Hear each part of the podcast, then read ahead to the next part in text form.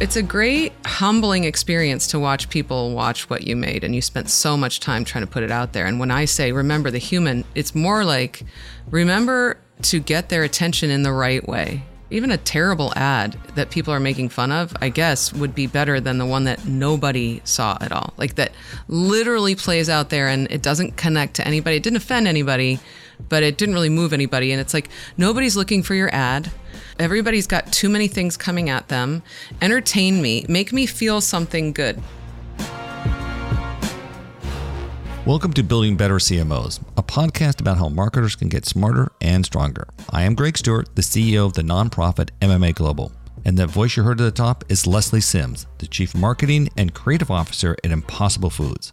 I was really excited to have Leslie on the podcast because, like me, she comes from the ad agency world in New York City. Before she joined Impossible Foods in 2022, she worked at McCann World Group, My Favorite, Young and Rubicam, Ogilvy, and Deloitte Digital.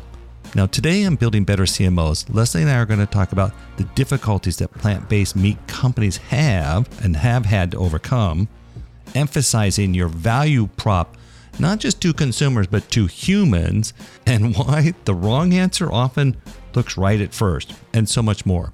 This podcast is all about the challenges that marketers face and unlocking true power that marketing can have. Leslie Sims is going to tell us how she did that right after this.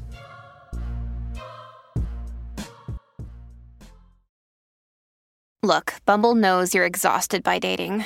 All the must not take yourself too seriously and 6 1 since that matters. And what do I even say other than hey?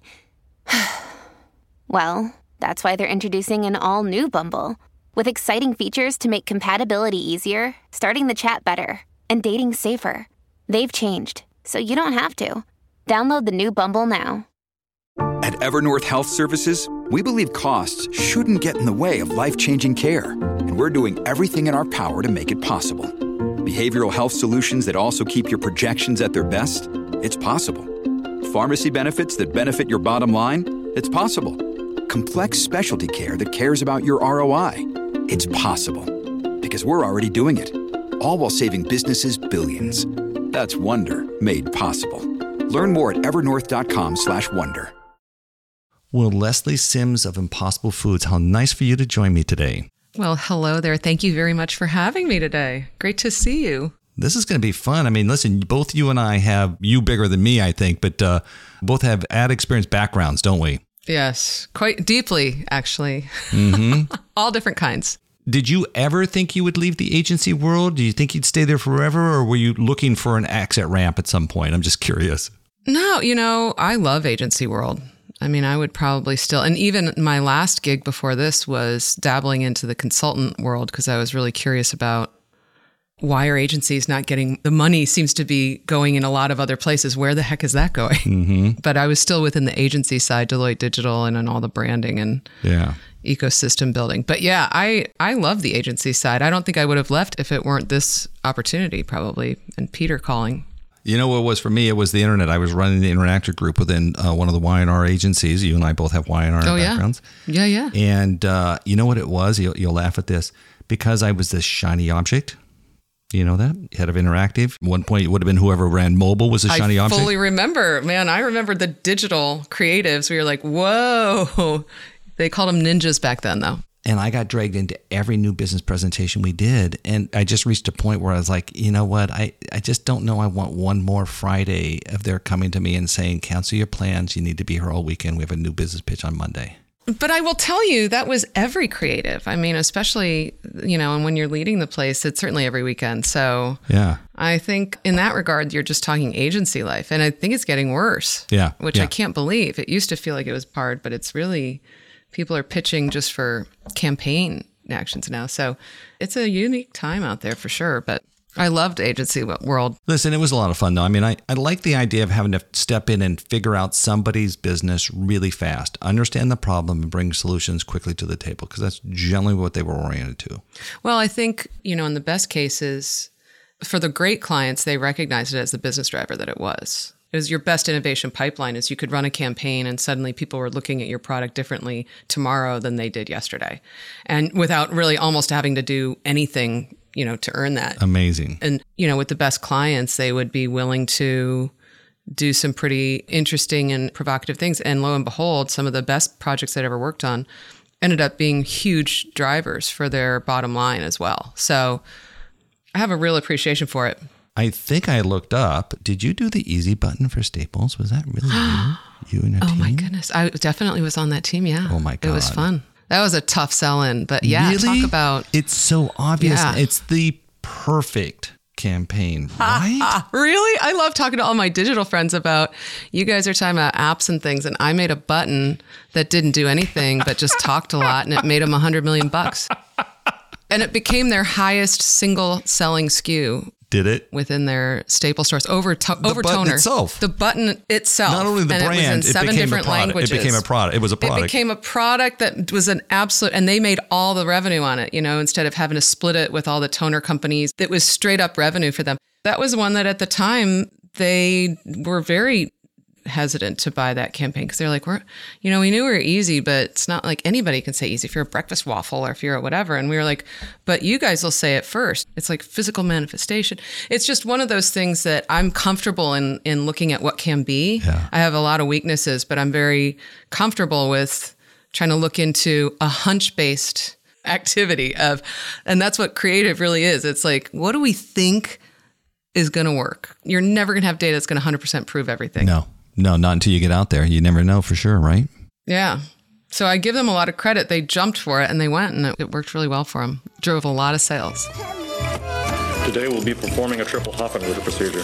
But you've never done that before. That's okay. Wouldn't it be nice if there was an easy button for life? Now there's one for your business. Staples. That was easy. So I don't know if you remember kind of when the idea maybe first got bantied about within the agency, even before the client. Did you know it was a good idea when you first heard it, or did it take a little while to kind of orient towards it? Well, my partner and I came up with it. So kind of we're biased. We thought it was brilliant, of course. we were like, but you can still we're go. so I mean, are we, are we kidding ourselves? Do Let's think go this to is a good- lunch. We probably had to write 20, and I'm not exaggerating, 20 different campaigns to show how it could potentially launch because there was a lot of hesitation internally over there. And I think their CEO finally kind of was working with our chief creative at the time, Joyce King Thomas, to say, just do it. Just pull the trigger and do this one. The other one that they were looking at was like a character that was made out of office supplies. So they were feeling like that one was more tied to the brand. And so this was on their side a leap, but on our side, we were like, I think everybody's going to get one of these things. It's a metaphor, but it's like this thing. You know, this was back in the early 2000s. We always thought it was brilliant. We had a lot of convincing to do. And I will just add, we were asked off our own campaign after the first six months because as creatives, we were so like, we know what this can go. You could make these, you could actually sell these. And they were just like, you're overreaching. You know, it was a good learning opportunity for me to know how far to push and when, when to stop. But we were so like, we could see this. We know it could work. And lo and behold, over time, it did end up getting made and had a long life. But you learn through your failures sometimes too. So that was a nice, humbling experience to get off, asked off our own campaign.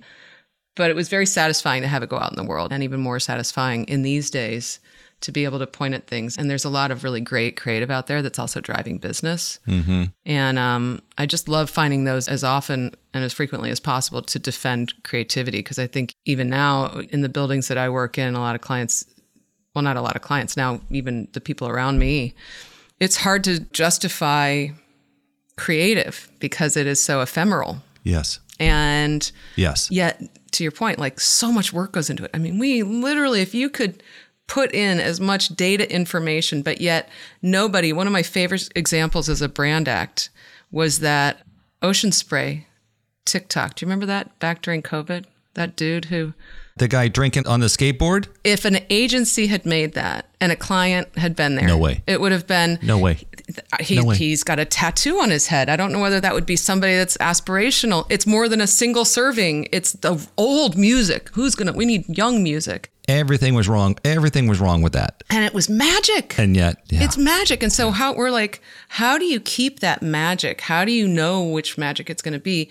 And when you try and make it down into this rational thing, it leaves less room for that magic to happen. And so that's, Yeah. I love finding projects. If I have any in my past, I have a, a decent amount that also were really great at driving the brand, but also won, you know, in the award shows. But it's truly one of the only things that can absolutely take a brand and shoot it out of a cannon as far as both revenue and relevance is some kind of creative application. You know, it's funny you say that, Leslie. And by the way, the listeners don't know this was not at all the conversation we were planning to have, but it's kind of what happens. I did the funniest present. You'll love this.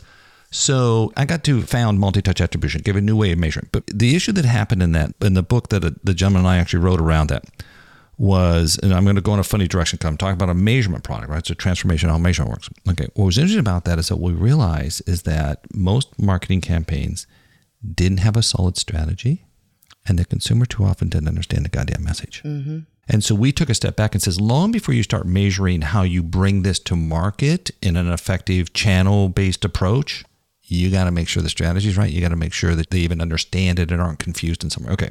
So it was interesting about that, I got asked to do a presentation at an ANA event for the CFOs. I'll never forget Oh this. my God, bless you, man. I basically walked in. I'll never forget. I walked in. I'd never given this presentation since. I only gave it once. I basically said, "Let me explain to you why you CFOs and you in procurement are ruining your own businesses.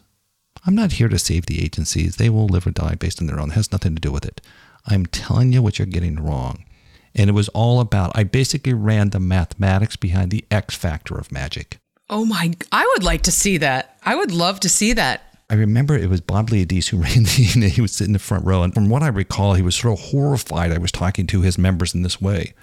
But I was like, you're killing it. Like you're missing the point. Like my thing basically is with the greatest return on investment is getting better creative done right. Oh, like, oh my God. I'm violently plus oneing you right now. Like, yes, please. Forget all this other bullshit, the procurement about, you know, working down CPMs. And listen, I have all the background to not have gone there, but I've been in the agency world. I saw it. The magic can happen. And that's what you just said. But it's very hard. When the magic happens, sometimes it doesn't happen though. And That's that's, the the, real Yeah. shame of it. And so you're just like, I still believe in the magic. I'm learning all of the different kind of performance Yeah. tactics Yeah. that you can do. And I'm fascinated with the potential of AI. We're working with Media Monks right now and some of our other digital ecosystems. And but what I think brought me into this job was the opportunity. I've also, you know, in the last 10 years or so, become more panicked about the environment. Like Mm-hmm. Yeah. I'm really, Yeah. as a, you know, as a, I don't know whether it's being a parent, whatever's been happening. I'm Yeah, just you're concerned more about aware than ever. Yeah, we're really messing it up. We're really screwing a lot of stuff up, and we need more companies that are solving the problem, but letting us continue to live the way we do Yeah.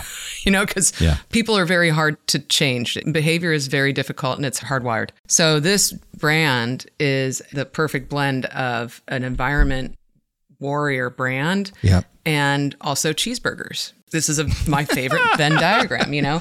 You're saving the world, and then it's also it's about as American pie. And I can go eat nachos, yeah, and still be like killing it. And it's for profit. So, you know, not everything that's for the planet needs to be, you know, nonprofit. So the opportunity to come into this company, now we're just starting. I saw the data here. I, you shouldn't quote it. I can just publicly. I don't know, 200 million revenue, something like a little bit less than that. I think. You know, yeah. It's still it's you're just getting started as a category. We're still privately held. There's us and then there's Beyond. We see ourselves as a two and a half billion dollar industry, Okay. which is the plant based meat, which is not like a morning star. So just take a moment and explain impossible, impossible foods to the audience. So just make sure everybody has a root in- that, so they know the business. Yeah, and the role of it. We kind of Absolutely, touched on. I, you and I started half in because we both know the story, and we're big fans of Peter McGuinness. That's why you're there. I love Peter as a CEO. So, but go ahead. Impossible Foods was a company that was invented by a brilliant guy named Pat Brown. And he has a great podcast that he was on um, called How I Built This. Great for people to go back and listen to. And it's the first experience I had with this brand during COVID, walking my dog around the neighborhood, you know, 100 times a day. But um, it's a new category, and it's basically taking plants and putting it together in a way that it acts and behaves like meat Yes. and not just like Morningstar Farms, which has been around for 20 years, but meat, like your cheeseburger that you know and love. And Beyond is our probably our closest cousin Yep. in this world. Yep. And um, we have different formulations, but we're in the same place. And, you know, we've only been in existence. I think the company started 10 years ago, but that was like in deep innovation phase. We launched at Burger King somewhere back, I think it was like 2018. And uh, had the Impossible Whopper, which made it mass overnight so everybody could give it a shot. We fed beef lovers a Whopper with no beef. You can't imitate beef, it just tastes better. Turns out these beef lovers love plants too. That's an Impossible Whopper? I'm a damn fool. Impossible Whopper with a patty made from plants. Only at Burger King. And then we were in grocery, started really heavy up during COVID. And there was a lot of experimentation, obviously, back then. So we were just shooting out of that cannon there, just into the world. And with this brand new product that people were like, wow, I don't know whether I believe you. And then they would try it and go, you do taste just like me. And the problem was, and then they just go back to eating meat because they were all assuming, you know, and that's great now that these vegetarians and vegans can have a cheeseburger too, you know, with their vegan cheese if they can find it. And we were like, you know, we love the vegetarian and vegan populations 100%, and they have been our core, core. But our real goal is obviously to make an impact on the planet and the well being, you know, the, the impact of animal agriculture in greenhouse gas emissions, in water usage, is more than the transportation sector globally. And most people yeah. don't know that.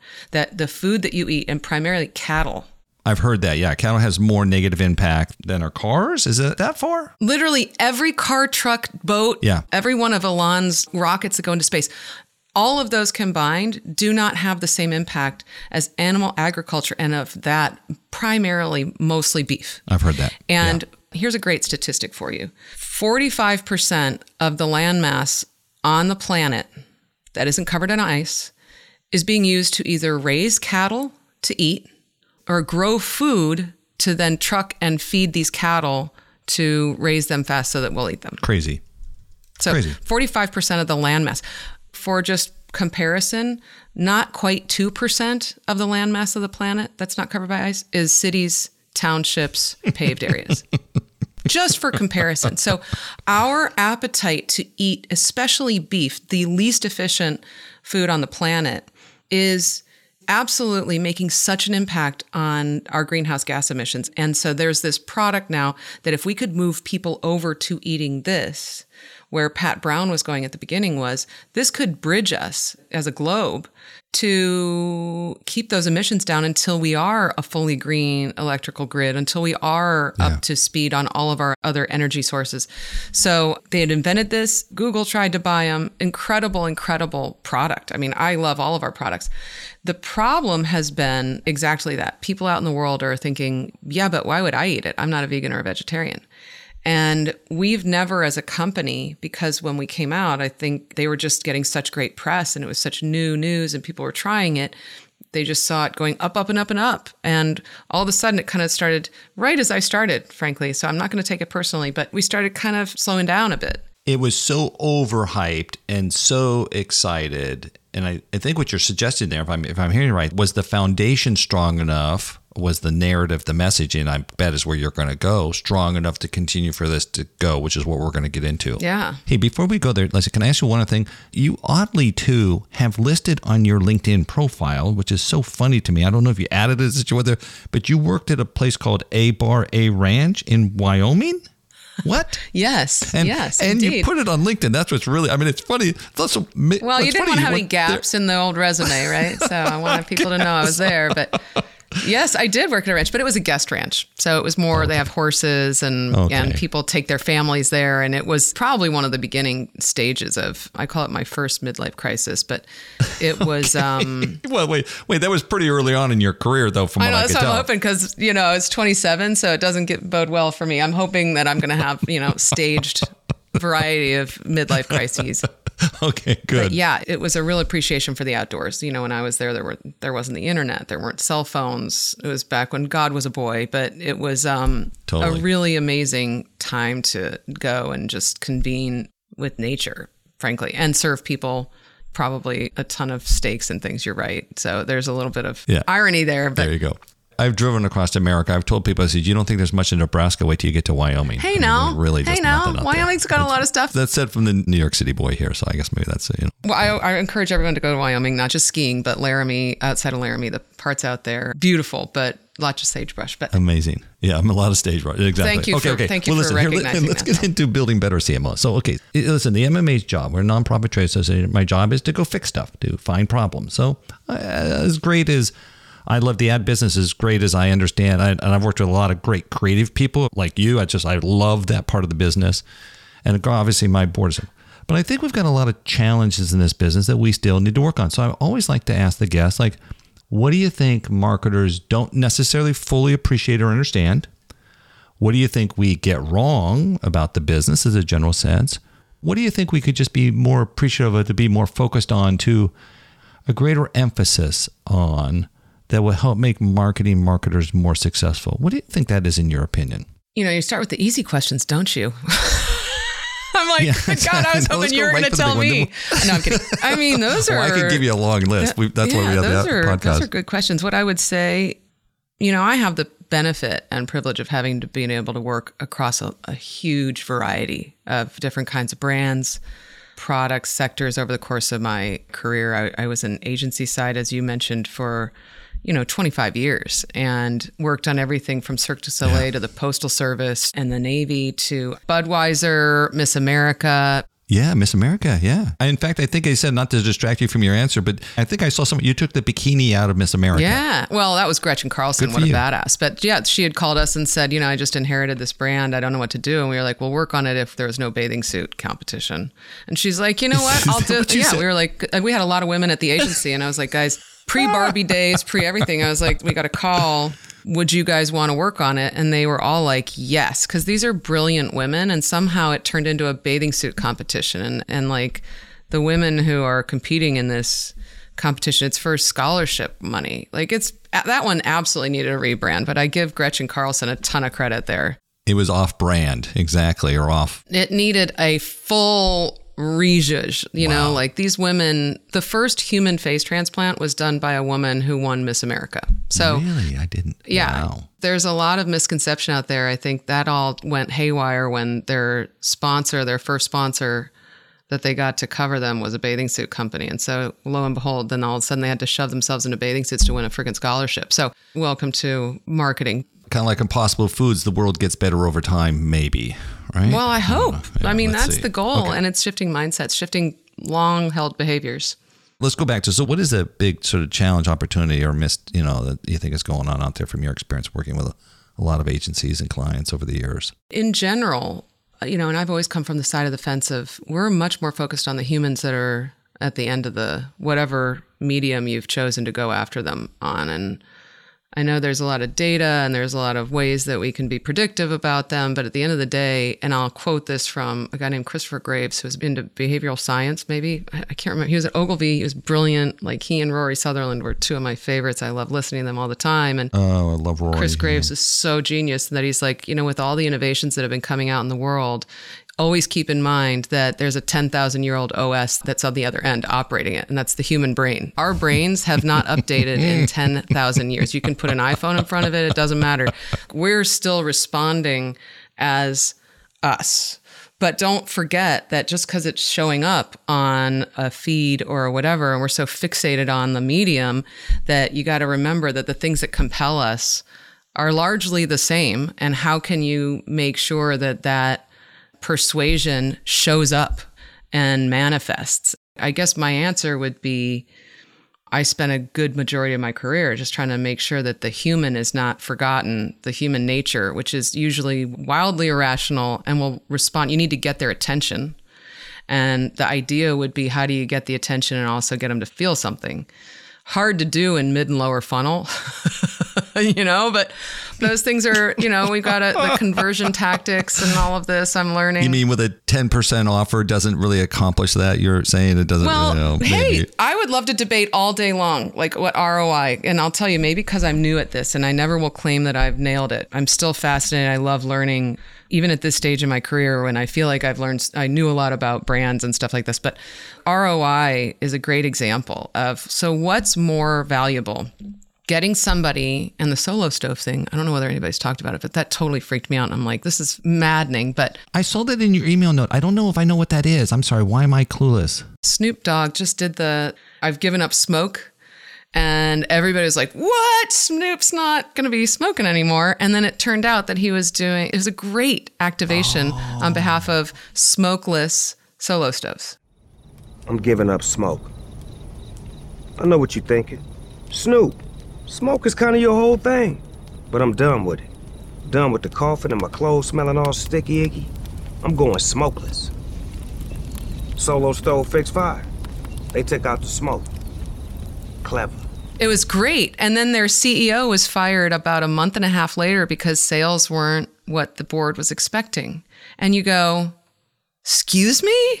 First of all, that happened in November. So I would question when do people buy these things? Like, when's busy mm-hmm. season for those kinds Yeah. of things? Yeah, yeah, yeah. But second of all, I just don't think there's a better activation to get in people's brains and go, all right, so they may not buy it right now. So now we're to ROI. Is it more valuable to know that you just got however many million potential customers who, if they're ever in the category, they're going to buy that? Or would it have been better to put all of that into a conversion tactic of 20% off, blaring out, or 50% off to the ones who are looking just so that you could sell? Like, I don't know whether there's a right answer for that. I obviously index on the former, but I understand that, you know, you need to be hitting numbers, you need to be making sure that the business is doing well. You're taking care of the bottom line as well as your future bottom line. But I like that idea. Let's go back to it. So, what does it mean to put? Is make sure we're right. Is it putting human in the messaging, in the communications, in the strategy positioning? Talk more about what that means to you, and how. And then ultimately, the next one I'm going to go after, which I'll, I'll, I'll repeat, is how have you done that over your you know vast career as a chief creative officer and so on. What does that mean to put human in it? How do you start to know when you maybe got it right or don't have it right? Or it's pretty easy. You know, what's hard is that what's wrong always looks right. It's the panic work that we were talking about. When you start to feel like I've got to put more in here. Oh. What if they aren't compelled by this? What if they need that it's also works in the air fryer? And so you can start to cram it with information. And I guess I'm always saying, remember the human in that, like, how many ads do you remember seeing today? I guarantee you, you've probably had at least a hundred thrown at you, depending on even whether you've left the house. I think the stats are most people are exposed to 1,500 ads a day, something like that. It's a big, Yeah. big number. Yeah, shocking number. And you have very little recall. You'd have very How many little. do you I remember? couldn't even, I don't think I can name and you're one. in the category. This is, Yeah. and you're running a Yeah. podcast. I pay stuff. Attention to this stuff. Yeah, exactly. Yeah. most people I love usually using my family, um, grew up in South Mm-hmm. Carolina, could not really care less about what I do, but they're awful nice to me anyway. They're just like, yeah, whatever, you make commercials, whatnot. But um, it's a great humbling experience to watch people watch what you made, and you spent so much time trying to put it out there. And when I say remember the human, it's more like remember to get their attention in the right way. Even a terrible ad that people are making fun of, I guess, would be better than the one that nobody saw at all. Like that literally plays out there and it doesn't connect to anybody. It didn't offend anybody, but it didn't really move anybody. And it's like nobody's looking for your ad. Nobody. Everybody's got too many things coming at them. Yeah. Entertain me, make me feel something good. If you get to me and then I see something else somewhere and it makes me remember, like, oh, I think I saw something about that, give me something quickly that is either going to help me, make me laugh. Make me laugh is going to be one of the best things that happens on Sunday. I, I never go to any Super Bowl parties because I am maniacal about watching all the ads and I never want to see them before. I hate all these release them early because I want to only oh. see them on the day of. Interesting. You want to see them I'm just, in a the purist. I just it's You my are. favorite day and I love to see what brands are throwing their hats in the ring because they understand the medium. They understand why they're there. They're like I've got to entertain. But I have one moment. yeah, I've got this everybody's watching and I've got to be cool, but I'm also selling something, you know. So I'm like, why isn't everything like that? We should be remembering that it doesn't mean that you have to get a celebrity for everything, but for crying out loud, if mm-hmm. you're trying to throw a banner at me, recognize that I am not looking for your banner. Put that in it first, too, versus I was able to fit the logo and three bullet points of things in there. And it just like, I, I constantly am saying, you know, remember there's a person who doesn't give a crap that's on the other end of wherever it is that you're sending this. And there is technology that allows them to skip it. So, A, try and get to them and make it interesting, make me cry or laugh or whatever. And then it would be great if you actually had a product that brought something to the table. It's a super complex thing, but at the end of the day, we're helping save the planet. We're helping the environment. But people don't necessarily want to hear that when they're eating a cheeseburger, you know? Let's take a quick break. We'll be back right after this with Leslie Sims. This episode is brought to you by Reese's Peanut Butter Cups. In breaking news, leading scientists worldwide are conducting experiments to determine if Reese's Peanut Butter Cups are the perfect combination of peanut butter and chocolate. However, it appears the study was inconclusive, as the scientists couldn't help but eat all the Reese's. Because when you want something sweet, you can't do better than Reese's. Find Reese's now at a store near you. Mom deserves the best, and there's no better place to shop for Mother's Day than Whole Foods Market. They're your destination for unbeatable savings, from premium gifts to show-stopping flowers and irresistible desserts. Start by saving 33% with Prime on all body care and candles. Then get a 15-stem bunch of tulips for just $9.99 each with Prime. Round out Mom's menu with festive rosé, irresistible berry chantilly cake, and more special treats. Come celebrate Mother's Day at Whole Foods Market. This is Building Better CMOs. Let's get back to my conversation with Leslie Sims, the Chief Marketing and Creative Officer at Impossible Foods. I suspect at some level, like I said, I spent a lot of time at the agency. I wasn't on the creative side, I was on the business side, but I had a lot of respect and I loved working with the creatives. Some of the great creative people I used to work with, I said they're operating in a unique data stream in the world. They see things completely different. Okay. It seems to me there's three basic parts. One is the core of an idea. How do you figure out where you're going to focus, what you're going to do? So that's the first kind of thing. Second part of that is then, I, and I've never asked anybody this question, so I'm going to be curious.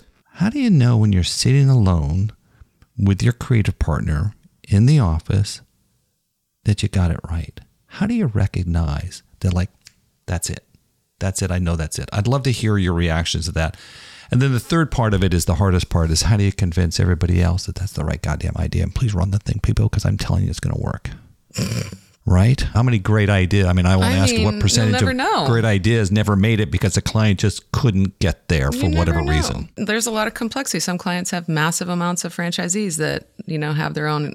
So I now have an appreciation for that. Yeah, the least oriented to the art of human connections or whatever a franchisee than actually having to take responsibility to try to bring to, to have them assess that really hard. Okay, so talk about those three parts. I mean, you can you, you focus on one of those, you can go after all of them, but how do you get to the right orientation first, and then how do you know you?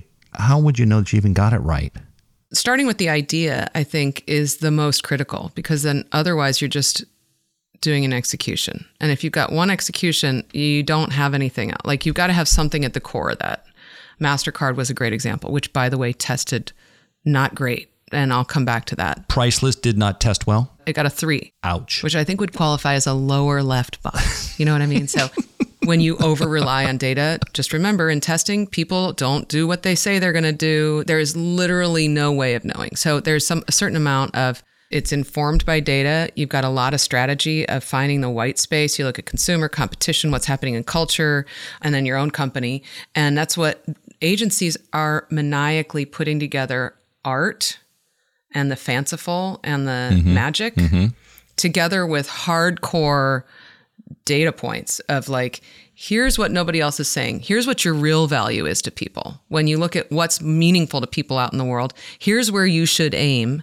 And then that's when they brief the creatives and the creatives go off and aim where the dartboard is. And then they try and come up with an execution that can then hopefully replicate or you can do new ways of doing that and come up with an idea core foundation. So I think coming up with that foundational platform idea, whatever it is, and then hopefully you can express it in a endless amount of ways. That's when you know as a creative leader and you can see, wow, this can manifest in a lot of different ways for us. That's when you you know you're onto something that can be meaningful for the brand because it can allow you to show up in a new way, but it stays. And the idea has extensibility or legs. Is that what you're kind of going when you say that? Uh, I always hated that term, but people go, "It's got legs." I'm like, I don't know, because most things I know don't have more than four legs. Like that's not that's not a lot of things, but like yes, Yeah. it can take you somewhere. I guess is what Yeah, it means. take like this will yeah. this has a lot of potential, and and it used to be that it could go on for years, but now it means can it go in every single spot? Is that idea smart enough that it can work in a freaking mobile banner if you choose to Mhm. go there? You know. Yeah. So, first and foremost, that's always the most important thing before you start seeing work. And that's creatively led too, usually, because words matter. How you say or show that idea, think different, those words mattered. Like it manifests in simple language. And people don't give it the credit that it's due, but it's hard. If it was easy, everyone would be doing it. There we go. So there's the idea.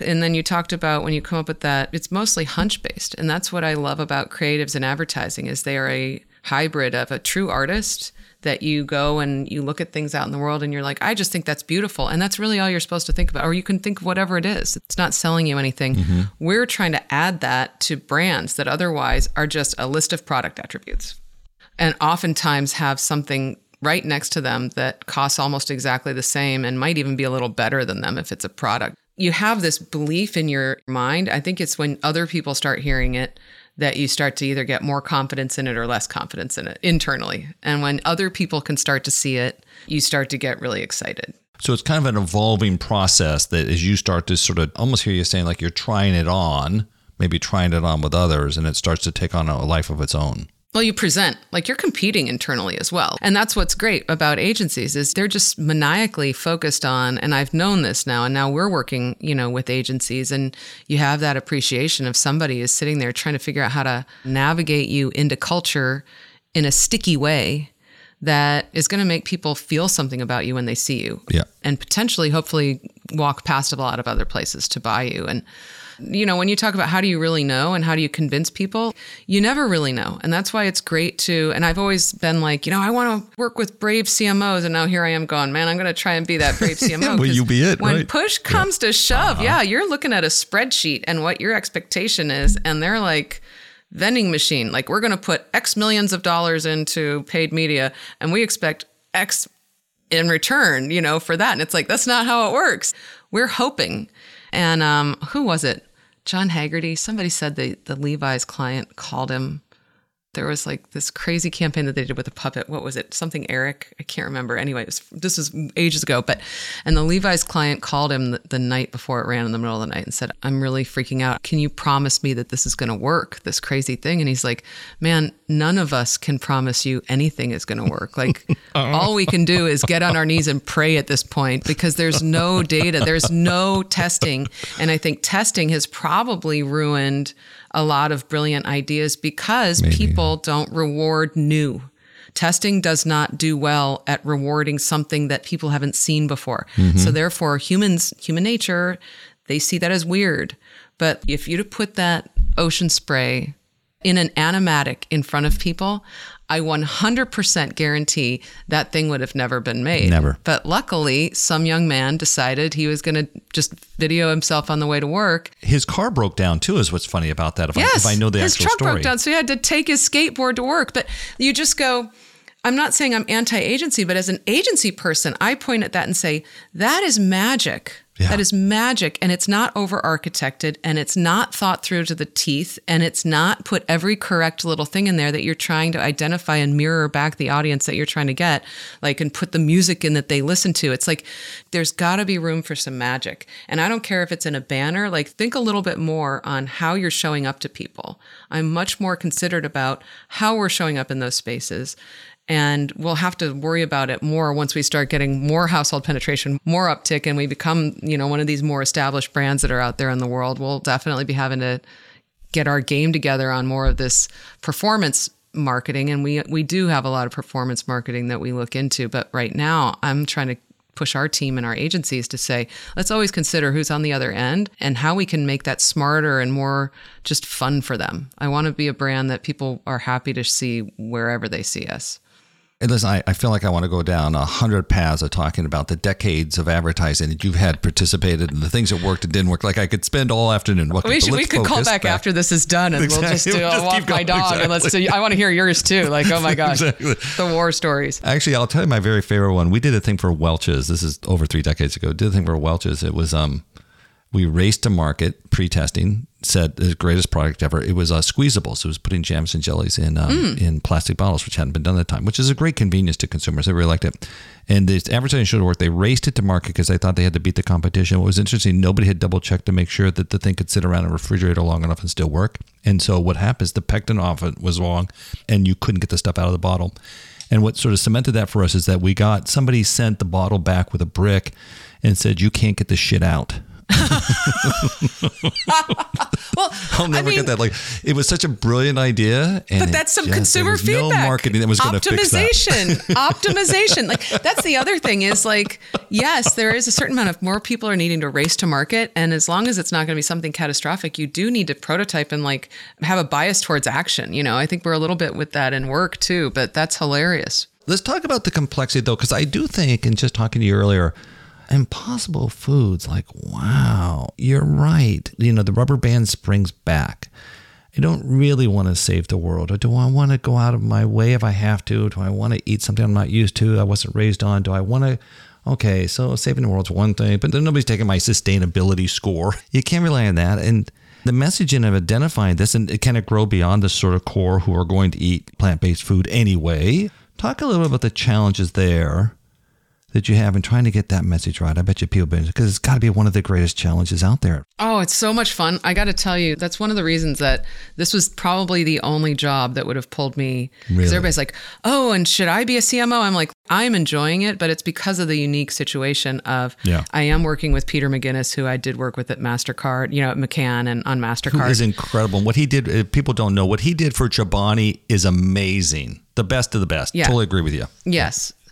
Understands purpose driven food. Yep. I have that to start Yep. with. I have the privilege of working with the best leadership team, our chief demand officer, Shreen Jagla. We have people who are here motivated, biased towards action, and have a belief in marketing. So let's start there. But And the Media Monk, did I hear you say Media Monks is part of your team too? Media Monks outside external agency? yeah, they're an external agency right now, and we're doing all of our website redevelopment. You know, not to be wildly out there, but yeah, they're helping us with all of our Yeah, like them, yeah. digital platforms and things and search and stuff like that. Love Wesley. Like, so we're Love feeling Wesley. really lucky to be working with those guys because we've never actually had our brand voice with our narrative, like campaign, ever come Really? out before. We've just been in the press. Hmm. You know, we've had really incredible amounts of press, like so much energy around the brand until all of a sudden, you know, like you said, there's Yeah. in every hype cycle, it comes back and you get the backlash. We had some press out there that was like, oh, fake meat. It gave us the ability to stand back and go, all right, we need to really give our value prop to people. I think there are a lot of people who love this brand, and every person who comes to work here or freelances even, they're like, I have never had more people reach out. And I can say the same. I have never had more engagement than when I announced I was coming over to this brand. Wait, friends who reached out to you because you were going there. Is that what you mean? on LinkedIn. Yeah. Yes, Big fans. yes, just Yeah. more. I guess like Yeah. huge people Yep. like weighing in, going, "This is amazing. I love that brand."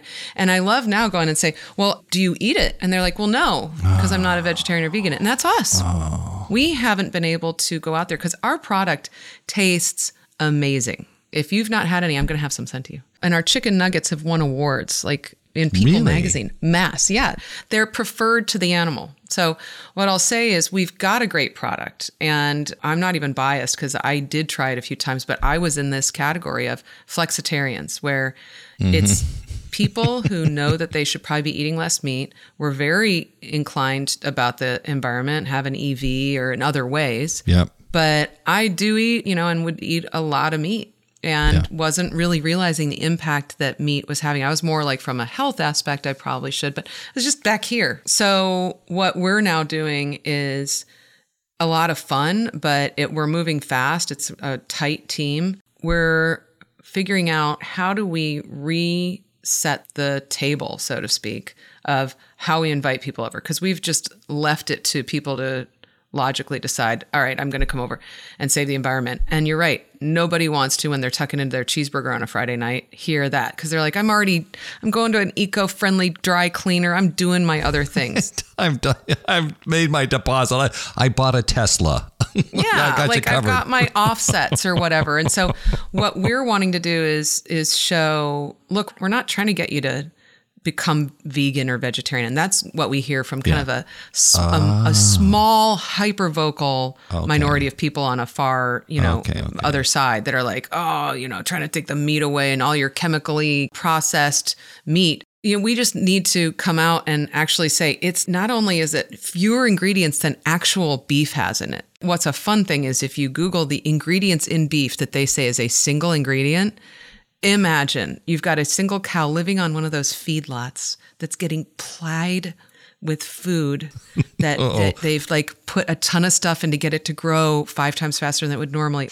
That's not a single ingredient, folks. It just came from perceptively one animal. So we aren't trying to get dirty. We don't want to go up against big agriculture Mm-hmm. and big meat because they're like a trillion dollar industry. We're like a two and a half billion dollar industry right now. We are just a tiny, tiny thing, but we're wanting to grow into that. And I think they definitely are not happy to see us on the scene for sure. And so we've been feeling some, they've got messaging out there against us, and that's fine. We're going to navigate around that too. But our goal right now is to be able to come to market and let the people know look, we are for meat eaters. We were created for meat eaters, and just try it once a month in a lasagna or a chili. The three things that I've realized when, when I got here was that people think we're for vegans and vegetarians.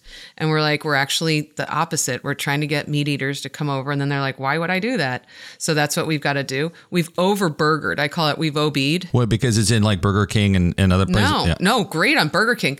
Every picture that you see, if Oh. you Google or if you put into Chat GPT, what's impossible, impossible foods, it'll just say it's burgers. And we're like, it's literally tacos, nachos, lasagnas, chilies, pizzas, anything you make, anything with beef or pork or chicken, like you can use ours. We aren't steaks yet. We aren't whole cut chicken. We aren't a whole cut steak yet.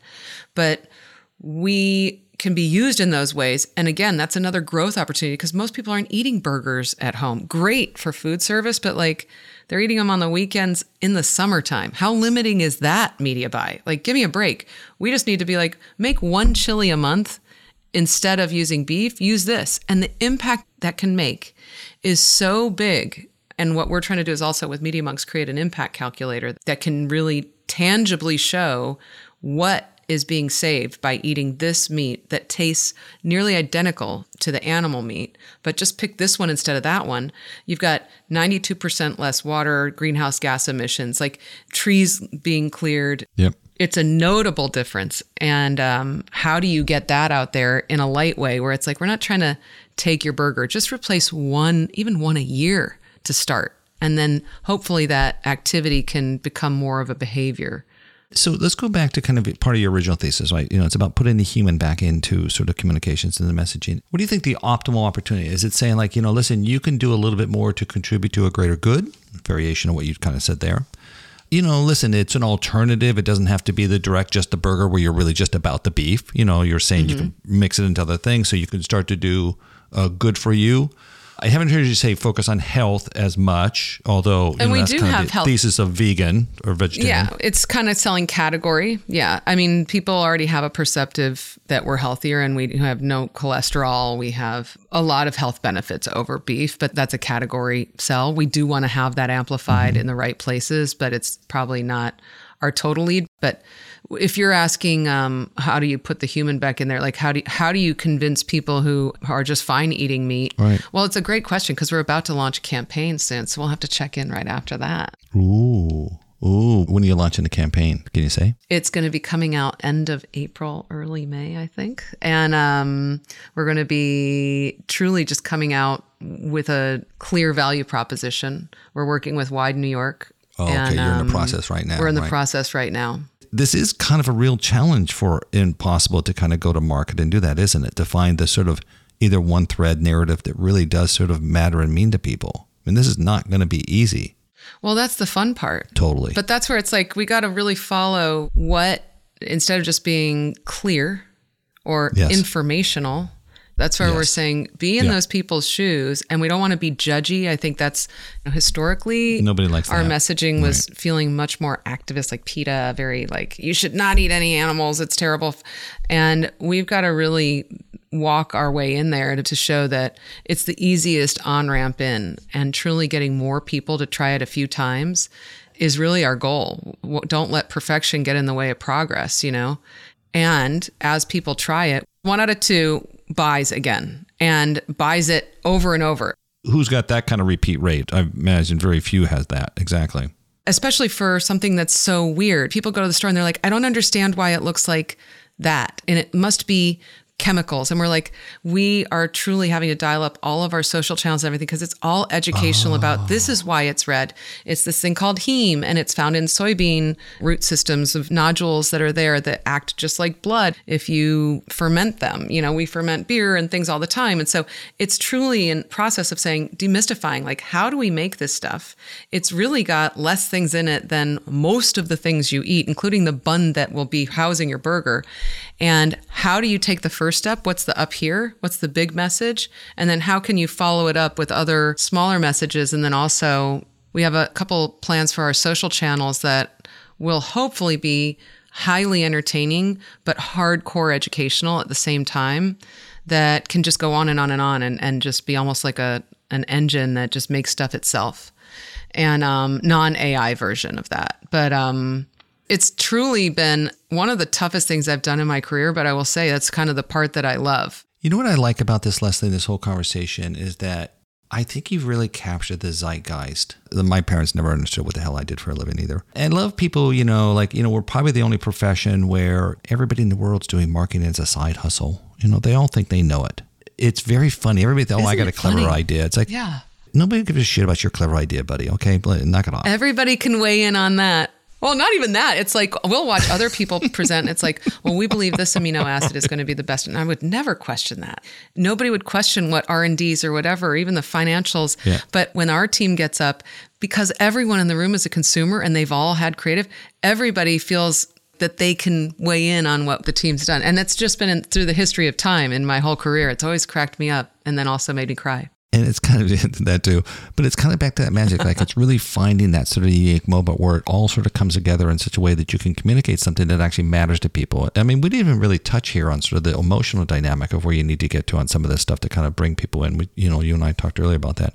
Food is one of the most emotional things you're going to have and especially people's relationship with meat if you can imagine. Like grandma's fill in the blank. Yes. You know? This is a really interesting one, but probably one of the most, you know, aside from maybe EVs at some level, which has its own political complexities, having talked to some of those companies about that. Oh, yeah. Oh, my God. That's a yeah. whole other sort of, we didn't get started there. You've got probably elements of that in yours.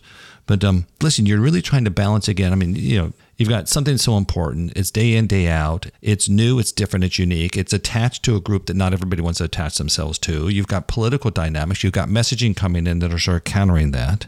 Oh my God, this does sound like fun to figure out. I would like that. I do like hard. A lot of people who are, I've always been very comfortable in chaos. And I think never want me to be balancing okay, the books fair enough. for sure. You know, everybody's got their gift of what they're bringing to the table. So in our team, it's been a real challenge. I'm not saying it's yeah, not stressful yeah. for sure. And having to figure out which of these things to participate in and which ones are the best ROI, those are the conversations that we are just having this week and today are like, well, if we know we're converting, but having to do it at, at a yep. just kind of level at this stage of our brand of trying to create awareness and grow trial, which thing is going to be the most compelling to put more into the high impact or to sustain with some of that lower funnel. And we're deep into it, but we're more psyched that we have a company and a brand that people already have a predisposition to say how cool it is and they're not buying it yet. So it's like, I'm feeling good there. Yeah, you've got a good base. That's true. That's true. We've got a great brand, great we've got a great product. And so now it's the complexity of persuasion at scale and getting people to change their behavior. And that's all I've pretty much ever been doing in my career. So I love it. You know, we'll see where it goes and iterate quickly as we learn. I got one last topic here we're going to do. So, you know, as I mentioned to you, I often kind of finish a little bit with like, you know, what does it mean to get to the C suite? How, you know, work to be at the top of the levels. I mean, I'd love to go through your agency experience. You and I could probably tell agency crazy ass stories all the time and sort of that business. But I have another question for you. This is kind of a, there might be one or two part here, but this is the main, main one to just kind of wrap up. Given you sat on the agency and you worked with CMOs all the time in order to help them to have the courage to do great magical work, and listen, we all respect hard. Now that you sit in the office of CMO of a company working back with agencies, what advice do you have for your former self, for the chief creative officer, and what they needed to do to be helpful to like what did you learn different? I'm curious. I will say we've worked with a couple of project bases. The first one we worked with Super Serious and and um, Terry Crews has a company. He started with Matt O'Rourke and Paul Sutton. Great experience. And that one I was kind of bridging into the creative as well. Matt and I go back and we had to put something out in market last summer. And it was a great experience, but I was realizing, you know, I got to start pulling into more managing all of the things that the brand is and really rely on the agencies to do it. I would say we did work, you know, with a couple other project based and I could see the fissures of and maybe it's part of the project based thing is you can easily see when somebody is most concerned about putting something on their reel and they're less concerned about what it might do for your company, even if it's high risk. So I'm like, all right, I totally have been that person where you're trying to cram something through because you deeply just want to have it on your reel. So I would say it's easily seen when you're doing that. Mm. I'm now on the other end. and like I said, it's been few and far between. I have not experienced that at all with the agency we're working with now, nor with, you know, the first one, but you know, there were a couple in between that were there. And then I think it's just understanding but the best creatives usually have is understanding the pressures that that CMO is under. I worked Deloitte. One of the last things I did and drew me to this job actually was they had done a study over the course of years about the CMO role and how it's become less important in a company, not because they don't need it, but because so many other C's have shown up you know the chief innovation officer the chief digital officer the chief mm-hmm. whatever all these other mm-hmm. Mm-hmm. chiefs have shown up and a lot of high expense largely digital ecosystem things that people are putting a lot of money in because it's quantifiable and this cmo largely is getting less budget and less support around the table because all those c's are still focused entirely on the company itself it's really easy to sit in a meeting and the entire time never speak about outside the building and what's happening out in the world and how are we going to get our company out there and people to love it more. You're going to scrutinize a spreadsheet, you're going to scrutinize things, and they rarely have yep. the support. Well, and I think what you're saying is that somebody in the company, if I'm hearing what you're saying, that somebody in the company, somebody at the C suite level needs to be the one that's connecting that company back to human beings. A hundred percent, yes. And that's damn hard. Back to your audience, the people who you're are supposed to be buying your stuff. The flakiness of which consumers make decisions, the needs that they're trying to satisfy, the things that they're trying to accomplish, the other pressures they've got in their life that somehow you as a company are connecting with that person. So hard to do. Oh my God. Yeah. And like you said, did I remember any ad from today? Mm, Hopefully, you'll remember so. all of them from Sunday night. I'm very curious. All right, what are you looking forward to? I didn't even ask you about Super Bowl. I'm the same as you. I'm like everybody. commercials on. Shut up, please. Be quiet. Uh, you can even the, the bad game. ones I love watching. I'm like, oh my god. They're all great. It's all great, and I, I love the fact that we come together and sort of put so much energy and effort into one thing. I think we're up to seven million. Are we up to seven million dollars at thirty now? Did I hear that? It's seven million dollars. Yeah, I thought it had gone up to seven and a half, but it's still seven million. I remember long enough when it was getting close to a million, and we were shocked at that. Yeah. Yeah. I will tell you, just by the way, just FYI, if anybody cares, and then we'll kind of close up here because we're going to get you and I kind of go on. I've actually measured the impact of Super Bowl and, and in particular sort of TV. It still really works. It's incredible. I mean, it really, oh, yeah. even at $7 million, my guess is that the research validates it's the deal of the century still. It's one of the only shared experiences that we have left in one culture one of the only ones and that was one of yep. the things i was going to send to you is hbo does it right right now they're doing true detective where they only release it episodically once a week so we all have to wait to see what it's going to be but yes. it means we're all at the yes. same place there are almost yeah. no other things in the world right now, with the exception of sports, Nothing else. that will get us to all be in the same place at the same time on a certain topic. And I really wish that there would be more brands that could create more of a shared reality and more of these shared experiences and find places to do that. Because I'm with you. I think it absolutely moves the needle. How many other times until next year are all those eyeballs going to be looking in the same place at the same time, largely in their own family rooms or somebody else's? Not at one time in a condensed sort of three and a half hour period. Exactly. Exactly. Well, listen, Leslie, like we said, I, I love Peter. He was so helpful to me in getting the MMA sort of point in the right direction. He was incredibly respected the board. And I really do think that he was one of those people that was just very special. He had magic. He saw a channel of the world that nobody else did. And he did an amazing job for Chobani. So I think that's what's and listen, that was good for people too, but this is a whole nother level of good in the world. So I was really excited when he went there. I totally agree with you. Like if there was one thing to go do, this might be it. You know, Yep. just your point. Like I just don't want to go do another job. Like this is a place to go and really create a dent in the world, uh, in the universe. So I can't uh, thank you enough for doing this today, and congratulations too to being there. And I look forward to the new campaign. It's going to be a very interesting journey to watch you and Peter uh, work this out. Thank you. And thank you so much for having me on. And absolutely, I, I'm very keen to follow up and cross your fingers. I'm going to light all the candles and burn sage or whatever before we run the campaign. Just like every client now. And like, oh my God, I hope it works. But I, I couldn't be happier with the team that's working on it with us. So, Well, but yeah, good. happy to check back in whenever. And best of luck to you too. Sounds good. Thank you, Leslie. Thank you. Take care. Really, thanks again to Leslie Sims from Impossible Foods for coming on Building Better CMOs. Check the description of this episode for links to connect with Leslie. If you want to know more about MMA's work to unlock the power of marketing, visit MMAglobal.com, or you can attend any one of the 30 plus conferences in 15 countries where MMA operates, or really, write me, Greg, at MMAglobal.com. Thank you so much for listening. Tap the link in the description to leave us a review. If you're new to the show, please follow or subscribe on Apple, Spotify, Amazon Music, iHeart, or wherever you get your podcast. You can find links to all those places and more at bettercmos.com. Our producer and podcast consultant is Eric Johnson from lightningpod.fm. Our project manager is Lily Mahoney. Artwork is by Jason Chase. And a very special thanks to Lacera Smith. This is Greg Stuart. I'll see you in two weeks.